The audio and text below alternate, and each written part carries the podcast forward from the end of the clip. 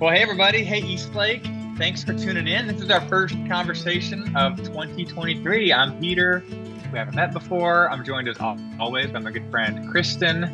And we're really excited that we get to have, I would call Kent a guest, but I don't even think that's accurate anymore. We're just like a recurring character on the sitcom. You know, Kent Dobson is here with us today. We're really excited to have um, you join us. Thank you for being here, Kent. Are you joining us from home? Are you Michigan? Yep, I'm in Michigan at home. Warm and cozy, fire behind you. Yeah. Looking so scenic. It's perfect. um, before I pepper Kent with questions, Chris and I have been thinking a lot about this discussion. Um, and we're going to have some questions for Kent. That's why we invited him, obviously. I want to do just a, a little bit of an intro to kind of remind everybody about what we're up to. Um, hopefully, I mean, obviously, it's the first conversation of the new year. Happy New Year to everybody. Hopefully, you are entering um, this new year with some hope about what this year might hold for you. Um, but ultimately, like we have these conversations, Kristen and I do.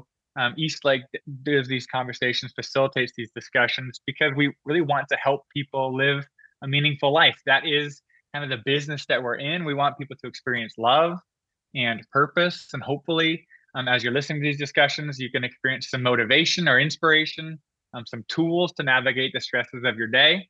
Um, and as always, hopefully you can um, be more hopeful about the future and how you can contribute to a more beneficial um, place that we can all be a part of. Uh, but as we're thinking about 2023, Chris and I were thinking, all right, how do we help people live a more meaningful life? What topics should we discuss? What ideas might help? And we keep coming back to the idea of rituals.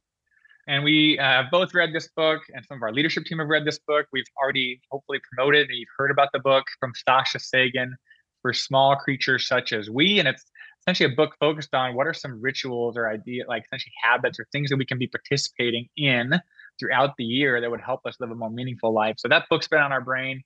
So what we wanted to do as we're kicking off our first kind of conversation is to have a discussion with Kent Dobson today on the topic mm. of rituals. You were the first person, Kent, that came to mind we didn't really have a backup. So I'm really glad that you said yes to having this discussion. um, but the first person that came to mind when we're thinking of like, all right, what's somebody that might have something interesting to say about rituals? So for those people that are listening, I'm not sure if you even like how you would even like what comes to mind. How do you fill the definition of the word rituals? So we wanted to kind of make this a very simple start to our discussion and make this kind of a rituals 101 for those of you that are listening and you're like, I don't even know what a ritual is. And that's like a word that I don't use very often. Um, Kristen, what are you thinking when I'm saying all this stuff? well, before we get to Kent, I think I also wanted to add to what you just said, which is, you know, we've kind of announced we're not going to go back to this like mm-hmm. somewhat regular Sunday morning gatherings. Um, that we're kind of looking to forge kind of a new model of what church and community can be. And I think part of that speaks to this ritual conversation in that for many of us, we understood ritual just within a Christian context of church gathering. And so for me, my history with ritual is I understand ritual to be communion, worship, baptism, and all the things that were kind of packaged within this church environment. And so I think what the conversation we're having is is is that can we expand that view? And was that view small to begin with? And so i think um, i agree with what peter said. We were really interested to have kent kind of kick off this conversation with us to kind of have a deeper more expanded view or even maybe in some cases a simpler view? I don't know. Let's see where it takes us but kent we wanted to we're really glad that you're here to help us have um, this conversation to kick off the year. Yeah my pleasure. Yeah thanks for inviting me. Yeah this is something um, that's sort of in my wheelhouse of interest. And um, you know like the two of you i have some experience in Christian religious communities and the kind of ritual associations and rhythms that are part of that. And also I've I've been out of that. So I've had so in and out of that world. Um, but more more recently, just the deep structure of how human beings experience a meaningful life has been what I've been after, really. And um, not only just personally uh, but it's a communal question, you know, and the and ritual is a communal question, really, in in, in my opinion. I suppose when you could imagine uh, a kind of privatized ritual life, and that's true. I mean, everyone has patterns, and and and and it'll be interesting to see what happens with East Lake if you say, okay, we're not going to do our regular Sunday morning thing. So I would say, well, what's going to happen? You know, because part of what part of the attractive energy is in fact the pattern the the rhythm the routine and people feel its absence when it's not there. And um but it's it's it's interesting terrain to to be exploring right now and and we almost have to because um the i don't know media culture mass consumer culture is filling the space it's filling the ritual space so hmm. now I haven't really said what I mean by ritual yet, but I'll I'll try to maybe work into that. But um yeah, I um and feel free to interrupt me or you know ask for clarification. That won't that won't bother me. But I already I have one. okay, yeah, you can hit me with a question. then I'll try to define. Uh, yeah, no, I, I love that. Even even what you're saying, like kind of feeling like we have to, because that's partly where we're we're treading. The waters we're treading in in 23 is um, doing uh, essentially these kinds of pieces online and providing content, doing some things in person still. So there'll be like events and ways to get together, but the, the model and the community doesn't seem to it just doesn't seem to make sense to do essentially 40 Sunday morning services anymore, given the makeup of the community, the makeup of how donations operate. Like that model just doesn't function in the same way that it, it did a decade ago for East Lake. It might still for other communities, but in this one it doesn't. And so when you say things like the, the media has filled some of the ritual space, I'm just kind of curious what your thoughts are there. Like, what do you mean by that? Are you meaning just uh, podcasts in general, or uh, what, what kind of media comes to your mind? Uh, well, I was thinking about the Starbucks cup, you know, that appears in somewhere in uh, October or November that tells us that Christmas is coming. You know, ah, change yes. White to red, and you're like, oh my God, you know. but but actually most of that is unconscious and there's a shift you know there's a shift that's happening and and people can feel the shift like just in a in the earth rhythms themselves and so um that's what i mean by culture it's taking these things and saying we're going to give you we're going to play into this space i'm not even saying they're doing it on purpose but maybe they are but we're going to play into this space here and we're yeah. going to provide patterns of meaning that are going to connect you to you know to sentimentality but also just to the rhythms of nature and also mm-hmm. um, to the relationship between buying something and meaning that's partly mm-hmm. what i mean by consumer culture it says okay yeah. we know how this game works meaning is bought and so mm-hmm. we're going to sell you a vibe i mean yeah like like uh like let's just take starbucks for example in some sort of critical taste test it's not necessarily the best coffee that's not what people are interested in really they're right. interested in the vibe of being in the place or the rhythm of buying it every day and you know that kind of thing i'm pretty sure starbucks did, is doing it on purpose because i don't buy I don't buy Starbucks except for at Christmas time. they totally got me. I'm like the cups. It's time. Yeah. Yeah, and I got I got I had some I got some Starbucks gift cards. Um, this this episode is brought to you by Starbucks. Clearly, no, but I got some gift cards and I'm excited. You know, I'm like, yes, you know, here we go. Um, yeah, and I mean, I maybe we don't need to say more than that because I think people can use their imagination for ways in which consumer culture is filling those spaces.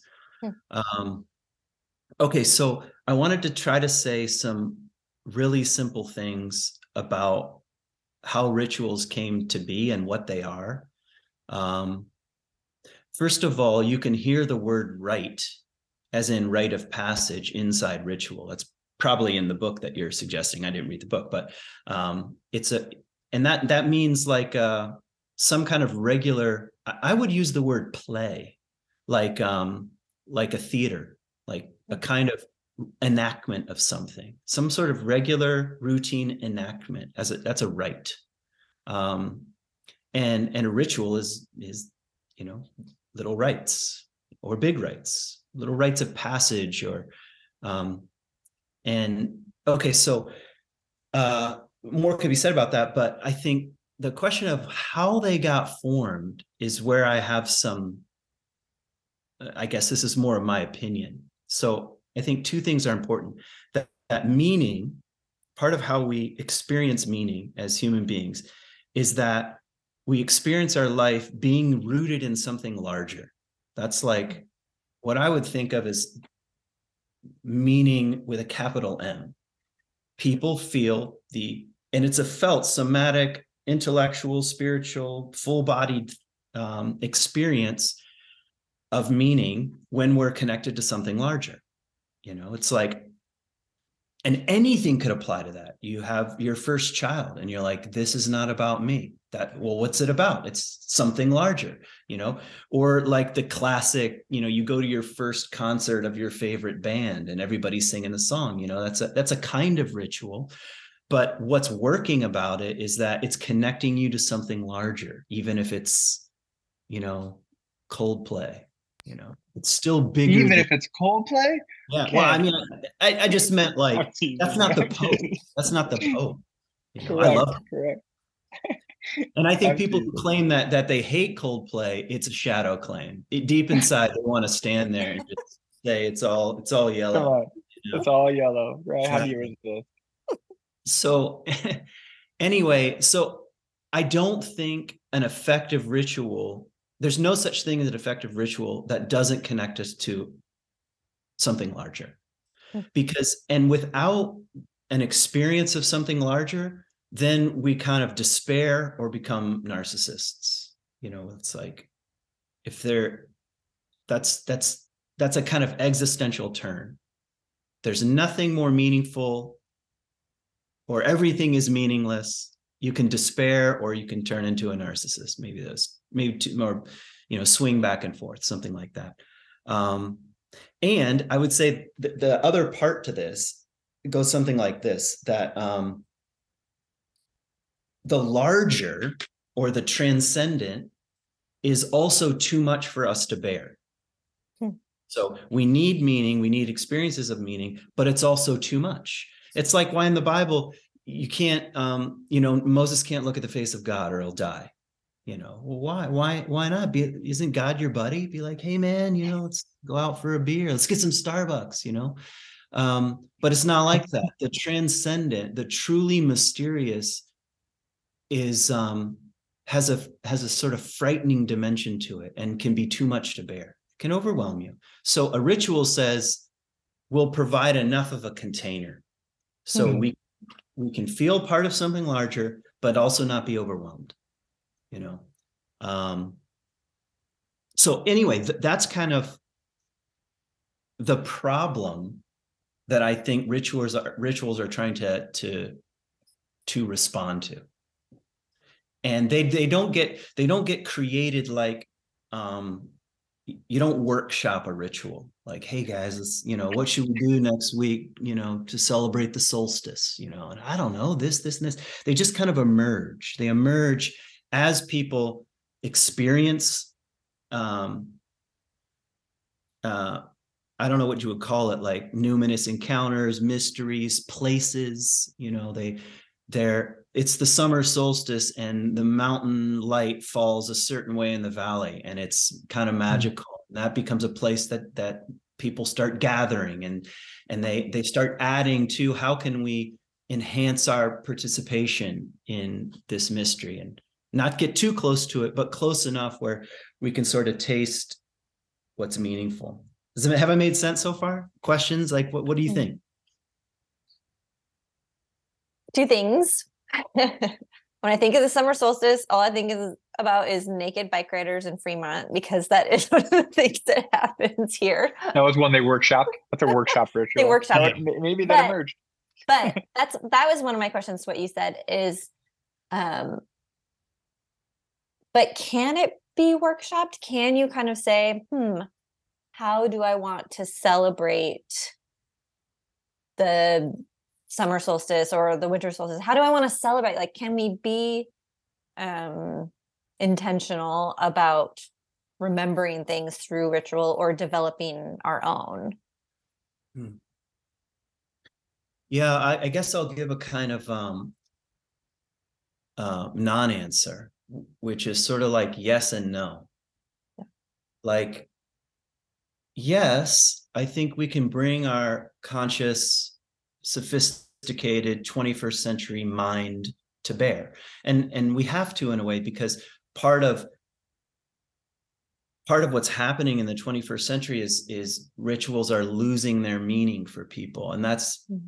that's partly just because they get old after a while you could say but it's also part of the scientific mind and the, the kind of obsession with with scientific rationalism. And and we say well these don't work you know that what are these magic spells or something? So and we can't get out of that. It's hard to get out of that. And i'm i'm not even saying we should necessarily. But yeah so i guess i guess you can start to wonder well, can we create new expressions of things? but on the other hand, the most meaningful rituals are meaningful because you don't make them up. Hmm. Hmm. Otherwise, the ego is in your own personal ego is in charge, or the ego of your guru, you know, or your leader, or and what they cooked up 25 minutes ago. And you know, and but when you're in the presence of something that I'll give you a weird example. So there's this um, there's there's this uh, event that happens every year in the Church of the Holy Sepulchre in Jerusalem. So this is the main church in the heart of Jerusalem, and this is an Orthodox church thing. So and it's called something like the Holy Fire. All right. And so what happens is that the priests go into the chamber, into the innermost realm of the chamber, and with a torch and they claim that the spirit lights the fire um, and then they bring it out and then it gets passed around and people all have candles and they all kind of try to cram into the church and sometimes there are fights and all kinds of other like crazy things that happen it's, it's, it's a very non-western kind of tradition mm. but then it sort of spreads through the whole church and then through the whole all the streets of Jerusalem, who's ever a part of the festival. They're trying to to to pass on this light. Now, you could never make that up or compete with that if you're just gonna like, hey, next this this year we're gonna do a ritual, you know, and we're gonna yeah. You just can't compete with that because how did that get formed? I don't even know, but it's something like 1700 years old and it is meaningful. Now, to what does it point? That's the realm of theology, you know, does it point to something that's true does it connect people to meaning and you know and what kind of meaning and um but it definitely works it's and and you know that kind of thing like speaking of coldplay you know it's a tradition now now well, now people use their phones but they you know they're they're holding up their mm-hmm. lights and where did that come from in part it came from what i'm describing in the greek orthodox church it's it's a religious act of that symbolizes light entering darkness. And that's like a deep human craving. And that's where I say it's probably more, if I took you there to this thing, you'd be like, oh my God, this is insane, you know? Yeah. So, anyway. That makes sense. I heard you say, yes, you could, but it seems as if the most meaningful or impactful ones emerge, right? They're mm-hmm. ones that came out of an experience, they're ones that have came out of an experience thousands of years ago that we can again pull ourselves or feel a part of not only our current people, but I can feel connected. Like I'm imagining being a part of that. It's not just I'm connected to this candle lighting in Jerusalem today. It's I'm connected to people for hundreds and hundreds and hundreds of years who've done this every year, right? My family, my my great great grandpa, I don't even remember his name, but I know he did this tradition, and that is obviously a, a lot more significant than something Kristen and I brainstorm on this call right now. yeah. Okay. Here's something else that's coming up for me as as you're speaking. Well, do rituals have patterns? Like that's the, the question that I'm interested because I I you know I'm into comparative religion and other kinds of spirituality and things like this. So so I want to say, well, what patterns are present across religious traditions or even non-religious traditions? And I, and here are the big ones birth birth needs rituals death um transitional spaces like coming of age things um, or illness sometimes. Um, and then for our ancestors, and this is probably why why partly why we feel so empty, why our rituals feel empty. For our ancestors, it would it involved the earth, it involved the seasons as the main. That's the main orientation for almost all rituals. Even birth and death, you could fit into you know a cyclical, seasonal, earth-based frame. So and well that gives you a clue so even if you're going to consider well what are some what are are there contemporary modern 21st century expressions of ritual yeah probably but if they're not if they're not in conversation with with the seasons um, and with the big rites of passage as human beings like birth and death and marriage and divorce you could say now and i mean wouldn't it be amazing divorce i don't know what your community is like but for people my age it's like it's it's the norm, not the exception now. That loss of, of long-term intimate relationships is the norm. And so we probably need rituals for that, ending as much as beginning. Hmm. And because I think it's become almost like normalized, like, well, you know, if this happens, shit happens, and and and go to your personal therapist and kind of work things out when it really calls for communal rituals that involve grief and and loss and longing and perhaps new possibilities and yeah that's that's a realm that needs needs some creative attention you could say so um so my main seasonal connection and like the rites of passage as human beings. Those are the the ritual spaces that i think are most meaningful for people Hey everyone, it's Kristen. Just wanted to take a moment to say thank you for tuning in. I hope that you're finding these messages helpful for you in your everyday life. Um, that's what we're trying to do here is gather around the idea that life is a gift and love is the point, and let's give ourselves ways to move forward in that in our own everyday world. Um, so I wanted to take a moment to say thank you for being a part of this community. To those of you who have participated and given financially, we want to say thank you to you. Everything that we do here happens because people make contributions. People say, I value this place, I want it to exist for me and for other people, and so I'm going to support it. And so we just want to say how grateful we are. Um, that you do that. And for those of you who maybe haven't had a chance to contribute yet, um, we would ask you to consider maybe doing so. If you find this place beneficial, if you find these messages helpful for you, then um, consider joining us in that way. You could go to eastlakecc.com to make a contribution, um, and we just always are thankful for the people who want this place to exist. So thanks again for tuning in. Let's get back to the message.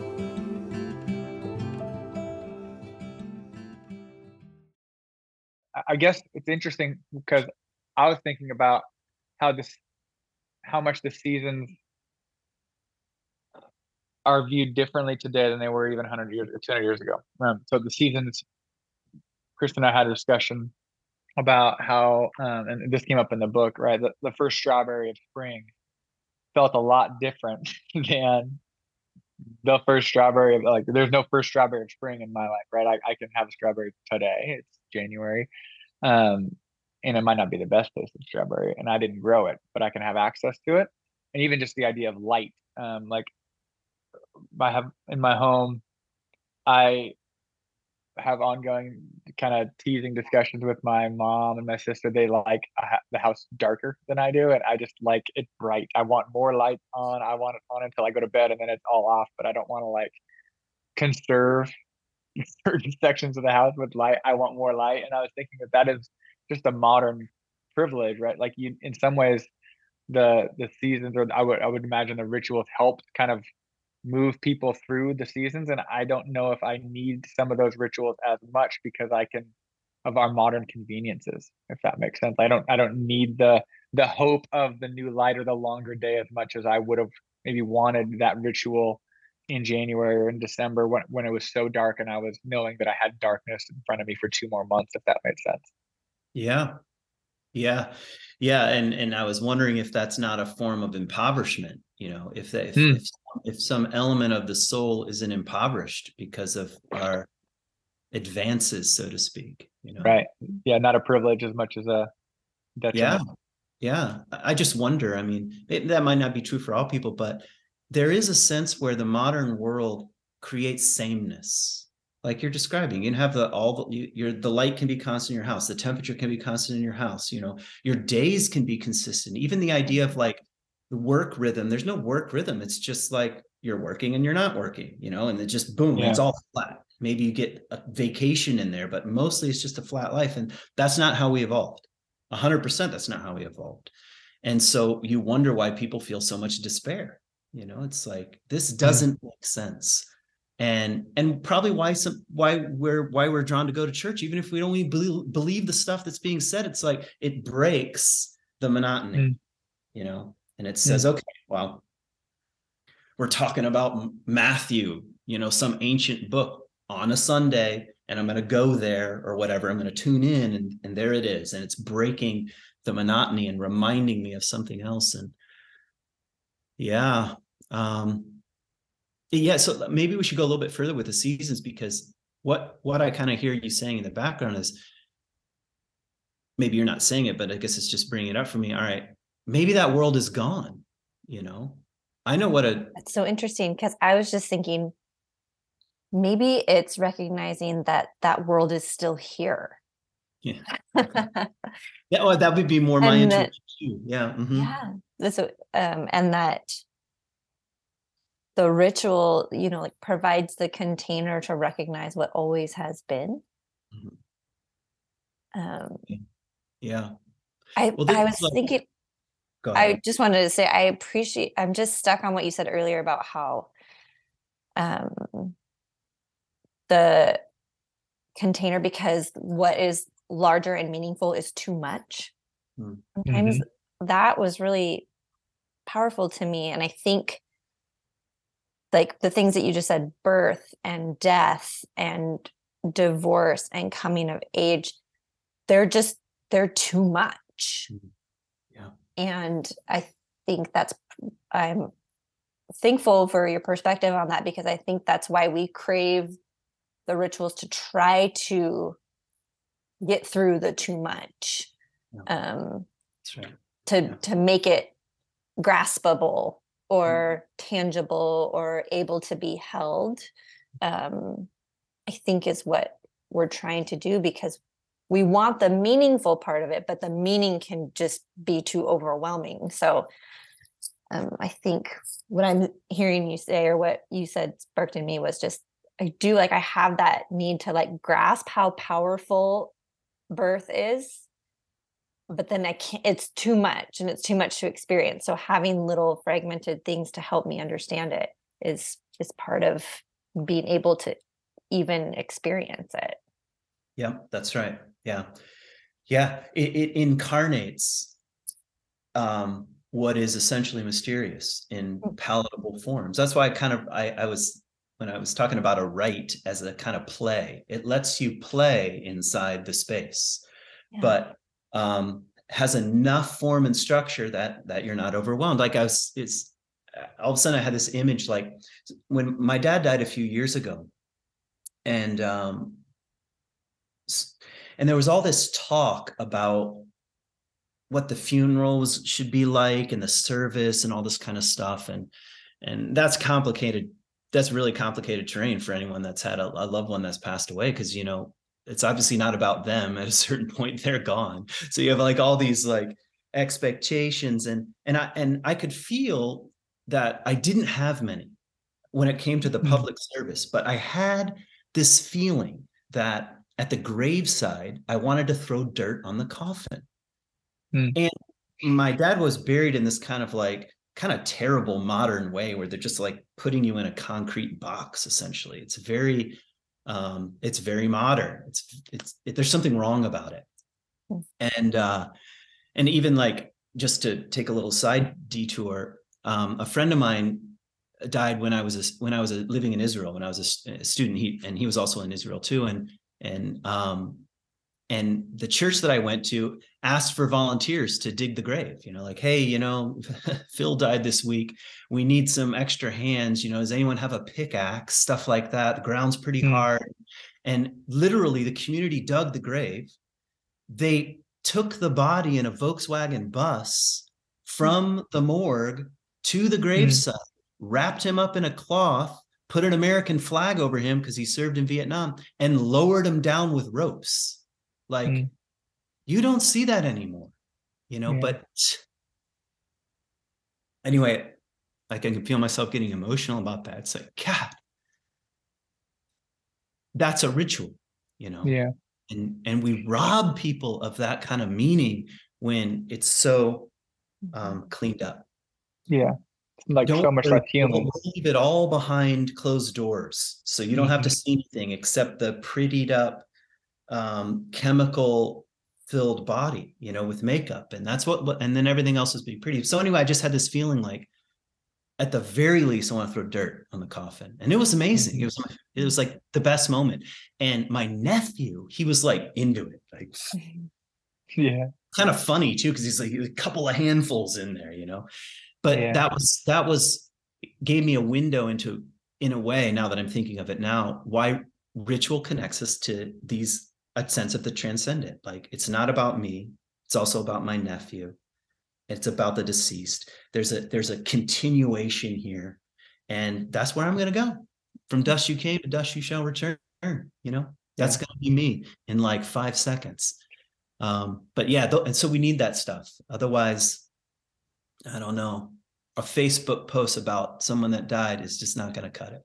Hmm. right that's such a thanks for sharing that that's yeah. a, such a meaningful example I, am curious, even as I'm hearing you share that, do you feel like that version of a death ritual is that modern day? Is that American or a combination of um, like America's or, or modern day, like trying to prevent the experience? Like, how do you think we got to the place where it be like that death ritual is like kind of taken away from the human and get outsourced to a business?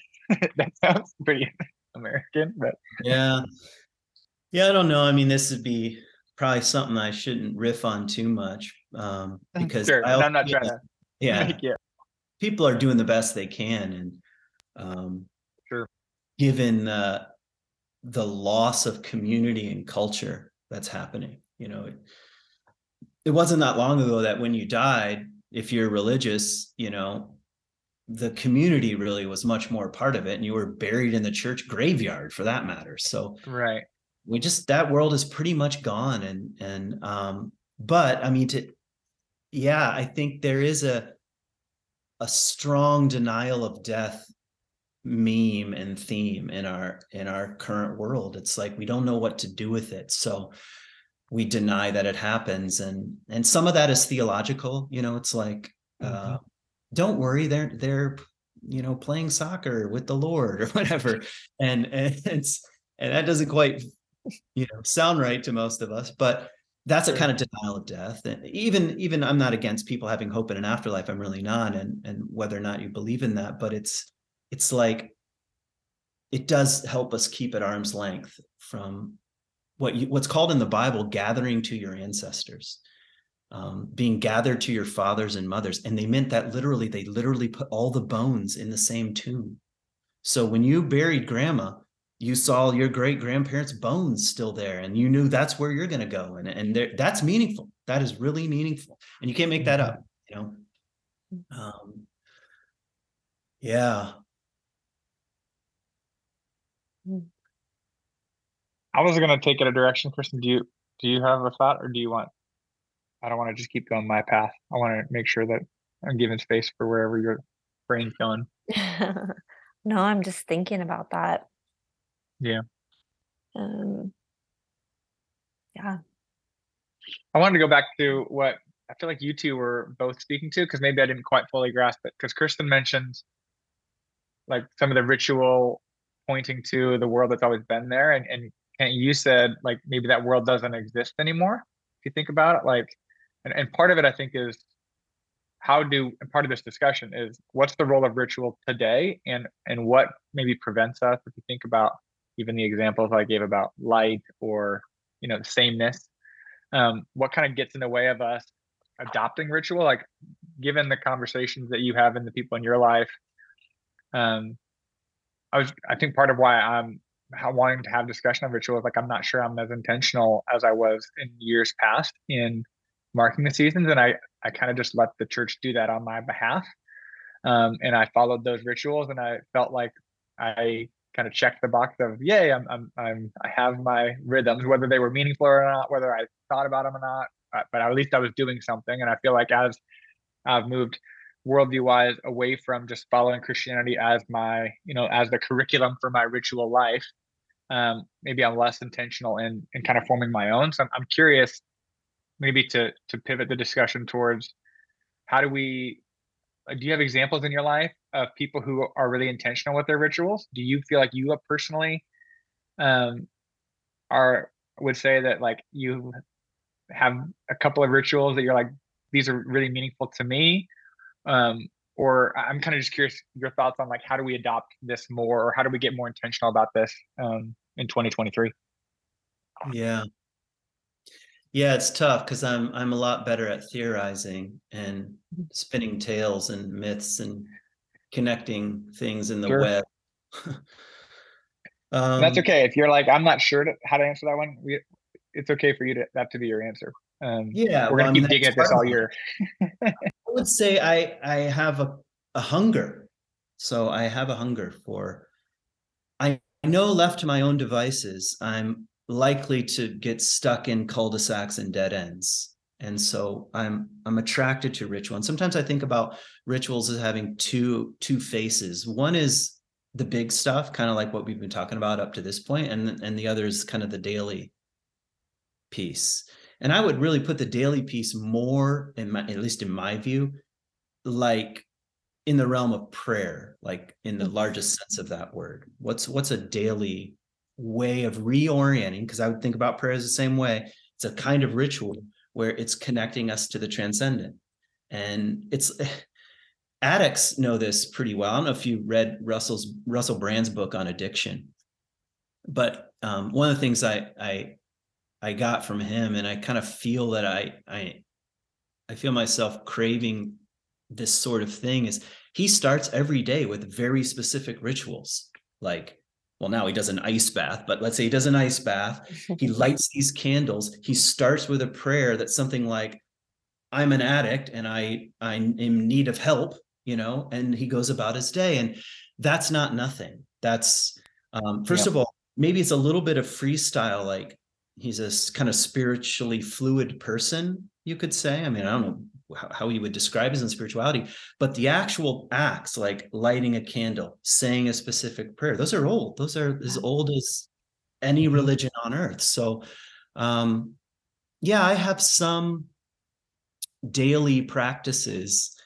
that have a little more to do with reading and a kind of certain way of reading I learned from the Dominican sisters uh, initially Lectio Divina. Maybe you've talked about it at Eastlake. I don't know, but sort of the divine divine reading is what it means. But it's like yeah. you read a certain way as so as to listen to a word or a phrase and just allow allow what I now would call the unconscious to be involved or the spirit, you know, in this.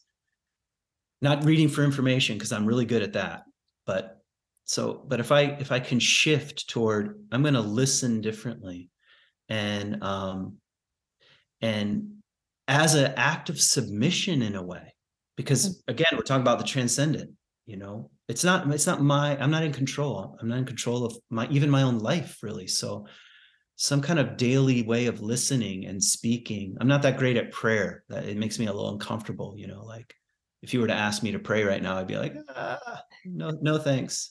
But um I get that yeah, I probably still more than my hangups, but I feel the need for it, and sometimes I do. Sometimes, sometimes it's really that simple, and that's a that's a daily ritual.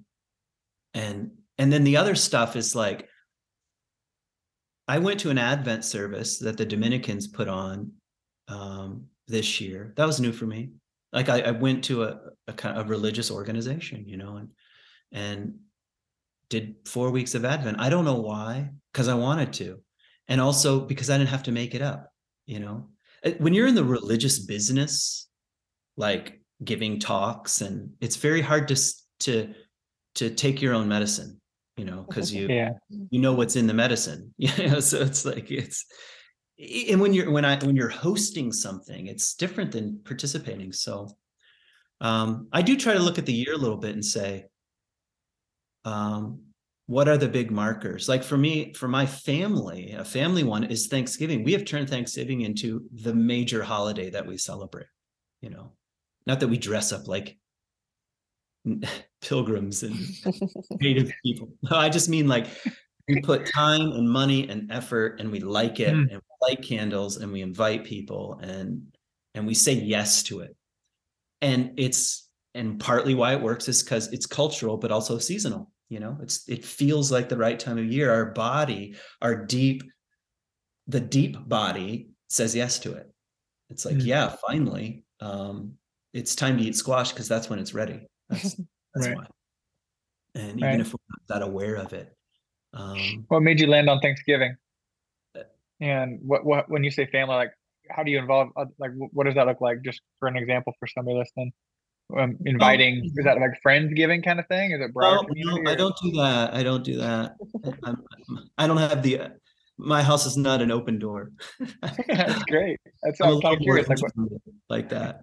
Um, no, I mean it. My wife, my kids, my extended immediate family that lives here. This year, her brothers uh, came up from Georgia, and so yeah, we try to say yes and and open our doors. Yeah, and Yeah. we like it. We like cooking. We Awesome. like um, doing it, and it's almost better.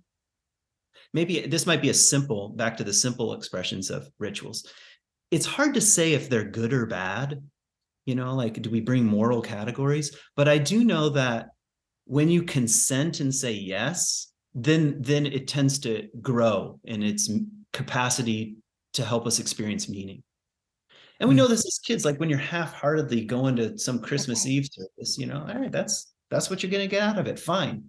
All right th- do that. But if you're going to do it then do it and say Yeah. try to open to something larger. This is not about me. And um and i don't know why thanksgiving too it's also seems like very very little of life do we say i can't believe i'm s- still alive and Mhm. i didn't make all this food and how did i even end up here at least it's supposed to help point toward that yeah beautiful. I've got one more actually, because Great. um, okay, so another thing that you know, I, I lead wilderness programs and things like this, and one of the practices is a kind of form of an ancient ritual, which is the vision fast, which is fasting alone in the, the wilderness for a few days. It's part of the core curriculum at Animas Valley Institute, where I've done all my guide training and stuff. Um, and so I think, what is that? What is a vision fast? It's not a yearly ritual necessarily. I mean, although you have religious traditions that fast, it's one of those um, archetypal passages. You know, maybe originally it was for young people or transitional. It's a transitional space. It says, I don't know what I'm doing with my life, or I'm unsure, or I have this deep longing I can't quite connect with, but there's so much input and noise and volume and food and alcohol and drugs and that I can't get close to it. So the vision fast, which exists in every culture that I know of, some version of it exists. They might not call it vision, um, but it's something like that, you know. And so you say no, because I can feel that I'm going to need another one soon. I've done a couple of them, but I can feel that. I'm Hmm. like, I'm going to need another one soon, and and that's going to take a year or so of preparation. Really, not that I'm going to be doing it every day, but just like, yeah, all right, this is coming, and I'm going to say yes to it, and and then it's just the self emptying. That's the fast, you know. You empty yourself so that you for the possibility of being filled by by God, mystery, nature, the unknown, not my phone, you know, and certainly not Twitter and what it says is important. That is Mhm. not important. And we know that in a deep way. So um, that's an example of a of a ritual that communities have held that I think can be revived. And it's also not, it's not particularly embedded in any any religious yeah. tradition. So go on a vision fast. You know, yeah. you don't have to do it with Animas. You know, you can do self-designed versions of these things. Um, it's sometimes best to involve a few people where um, there's a context for sharing what may or may not happen from something like this but mm. anyway that that's like a, an example of a ritual and that's been important for me and uh, it will be as i approach these little like times where i'm just not sure what's next so. It's a great example. I have a very random modern day comment. Okay. So i saw this thing, this happened to me, and then I saw it on social media and I was like, yes, thank you, someone, for pointing this out. Um, I had a moment when I was buying clothes for my kids at Target for my son, who's the oldest. And there's a moment where I had to move. It's called, and the ritual that they pointed out on social media was crossing the aisle mm-hmm. where you leave the baby clothes and you have to cross the aisle and go to the big kid clothes. Mm-hmm. And I had a moment where I was teary. In Target because my son was bigger than a 5T. So off I went, crossed the aisle. Yeah. And then I and I I didn't recognize what was happening really to me. I just was sad for a moment. Um, and then I saw this thing on social media that was like the moms when you cross the aisle at Target and how this is like a moment where you don't have a baby anymore, you have a kid. Mm. And I think for me, there was something there of like, I just, eh, I needed some help to recognize what was happening, which was, I don't know, maybe this is like a coming of age thing in a small sense for my boy of like, he's not a baby he's now a boy and i don't know what then comes after that. But i was just kind of as you were talking about some of these like deeper things i think part for me i really appreciated the the help noticing the everyday things that are already happening mm-hmm. and i mm-hmm. um so i think i just wanted to put that out there to both of you and yeah. just to say like I don't know why that was really meaningful for me that someone gave me a context for why I was emotional when I had to cross the aisle. Yeah, yeah, I love that story. Great example. And um, imagine if we lived in a village where something other than a social media post deepened that deepened that kind of natural um, progression, you know, because what's happening? Grief, you can never get that back. Never. Yeah. It's done. You're offering your child to the world now in a different way. And and that's what and that's what ancient cultures were really good at. They were really good at that's, you know, um that's what the village the village elders were for. And there were rites and rituals for all that kind of stuff. And and it's sad it's sad mm-hmm. it's sad that that it's that it's lost and and maybe to answer your both of you are poking around in this like is it just over or is it not over you know is like can we go back? Can we not go back? Yeah can we create them again right? Who's going to be the elders that brain like didn't those okay, guys so, brainstorm it? See i think one reason why they will never go away is because they're rooted in in nature. Yeah. We right yeah. now the 24 hour light lights on cycle it's a facade. I mean it's actually happening but it's it's it's a facade. It's not it's masking the fact that the reality yeah, yeah. coal is being burned to make that happen or in your part of the wood or uh, world uh, it's probably water it's probably dams hydroelectric electric it yeah. masks that it's costing us something and um, that won't last forever nature wins you know it always wins and it, it will break us from our malaise eventually I'm not, I'm not being even too apocalyptic i'm saying even even the human spirit will eventually say no i think that's going to happen with the metaverse you know the human soul is not ensouled incarnated in a in a virtual realm so eventually people will just say fuck it you know, Yeah. I'm out here or something like that. Yeah. And I'm not just saying that because I'm a Gen Xer and that's what we normally say about. I just I believe in the human spirit and I believe in nature. You know, I believe that that you're be yeah, it's like you'll cross the aisle in Target in your metaverse Target, and then you'll feel that, you know. Yeah. like, Well, it is. and it's the you can't. Yeah, it's just I'm gonna feel that somewhere.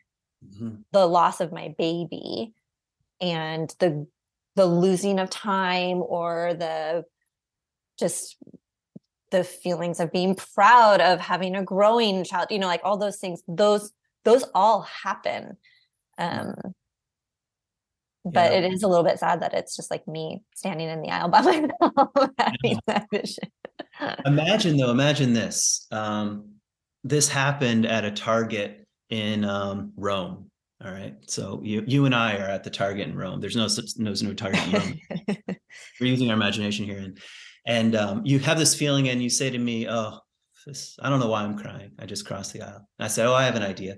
Let's go to the Vatican. So we go to the Vatican and we walk in, we walk in the front door of the Sistine Chapel. And to the right, there's um, Michelangelo's Pieta, which is the the marble statue of Mary holding Jesus. Mhm. Yeah. And and then we would light a candle. Yeah. And yeah, we'd know. We'd know that life is that short.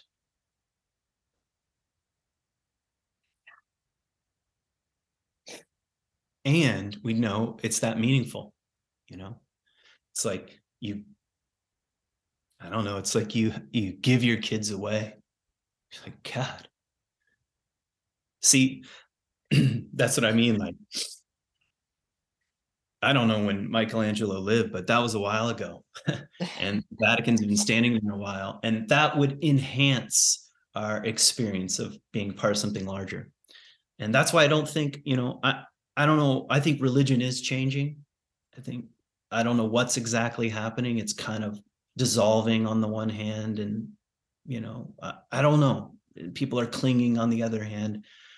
But I would mourn the day the Vatican got turned into hip apartments, you know. Mm. Be like, Yeah. it's over, you know. And someone will tear that down and say, we can't live like this. So to answer your question, yeah, collectively, communally, maybe from the deep unconscious, rituals will continue to, I think, provide some shape. Yeah. And it's the other the other forms we haven't talked about this, but it's like ideological fervor is taking the place of those maps, you know, like meaning I'm a part of some political party or group, or, you know, it's that religious instinct, which is kind of what it is for meaning. It's like we're just given these cheaper versions of it, you know, be a be a part of the red state or the blue state, you know. And Feels like It's just- sports teams check some of those boxes too, right? Like if you think about, I'm a Ohio State Buckeye fan, right? It's like this tribal identity, and it like there's the rituals, there's the routine, like there's all the the sun. I show up on Saturday, I go do like there's so much like ritualistic um behavior in there that I think um it's a modern version of it, but it kind of is void of the soul for the most. Although maybe some, I don't know, like then, then that starts to get pretty subjective, right? Because there's probably some that would say it's it's spiritual. well, it is spiritual. It is spiritual in a way, but it's just thin, you know. Yeah. It's like, uh, Yeah. and and it's kind of accidental. Like, why do I like Michigan? Because that's where I live. You know, I mean, Yeah. but that's all. Sorry it to bring up Ohio Yeah. State. My, my apologies. That was a mistake. Sorry we about can that that. loss the other I'm day.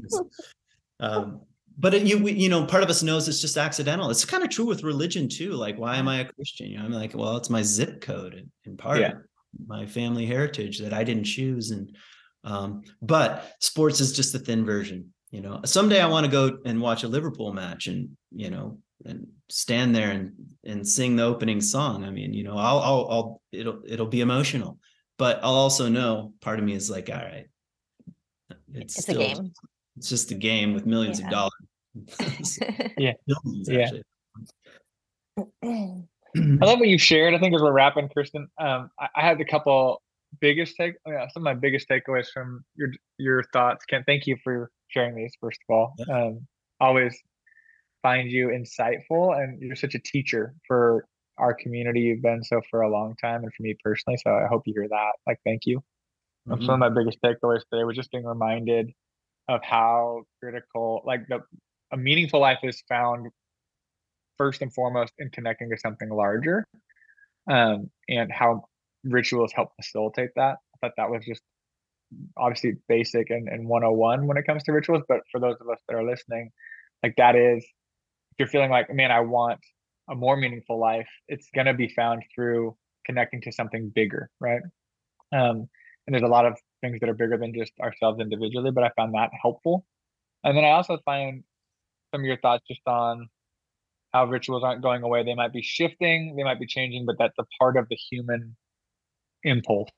The human impulse will always be to, um, I think, connect to something larger, and that those routines or those um, not i mean obviously i'm just looking for a different word for rituals essentially the rituals that stick around are the ones that connect us to something larger and um, how critical those are to our flourishing and so i just appreciate your your thoughts on that did you have big takeaways kb um I'm still emotional about Target. I know that made you cry. Target and Rome. good. It was um, beautiful. It made yeah. myself cry. Yeah. I can't believe no. they put that Target up. I'm so glad they put it next to the Vatican. um, no, thanks, Kent. Thanks for the way that you bring meaning to things and make us think. I really appreciate it. Mm-hmm. Do you have any closing thoughts before we wrap? I think it was really helpful kind of kick off to the year when when we think through rituals. It's okay if you don't, if you shared all you got, but if there's anything you feel like you missed, we want to give you a little window too. Not really. I just um you know, here's a line from Thomas Merton. Um he said of the of the the desert fathers and mothers, which he kind of helped recover for the modern world. He was reading all these strange mystics third century, fourth century mystics. And anyway, he said, for the desert fathers and mothers, he said, um, society is a shipwreck from which we must swim for our lives. And uh, I think we're in that kind of place. And I don't even mean that in an apocalyptic way or to be against Starbucks or something like that. I just yeah. mean in terms of its meaning systems, it's a shipwreck. Hmm. And yeah. and um, so we got to swim. And and part of the swimming is you know religious communities spiritual communities just families individuals wrestling with the, all the things we're talking about like okay well where, where is meaning and how can we connect to it and um and that's where i think ritual provides a kind of on ramp and or you could say an off ramp from uh, yeah. from society you know so we can do a u-turn and, and swim in the opposite direction. And really is going to take that. I, I think i think one of the things that evangelicalism got wrong is that um and maybe just modern christianity in general it said hey let's just keep living the same life we have and then we'll sprinkle some jesus in there and we'll call it good. It doesn't work you know? It's like the the the the the deep structure of meaning is doesn't of our of a consumeristic culture you could say and i'm i'm not even against all things like that i just mean the beast that is that runs the machine is antithetical to to the deeper sources of truth and meaning and so you need off ramps and you got to yeah. swim in the opposite direction and and um having a daily ritual, even like to make it simple, taking an ice bath and lighting that candle and say, I'm not in charge, that is swimming in the opposite direction rather than checking your phone and saying, I'm going to allow an algorithm to tell me what's important. That's handing yeah. over your life. And who yeah. would do that? I don't want to do that, even though it's like fun, you know? Yeah. It's so maybe that's a place to land. I think it's a great place to land. Thanks for sharing, Kent. Really appreciate yeah. it. Yeah, my pleasure. Thanks. Thanks for having me.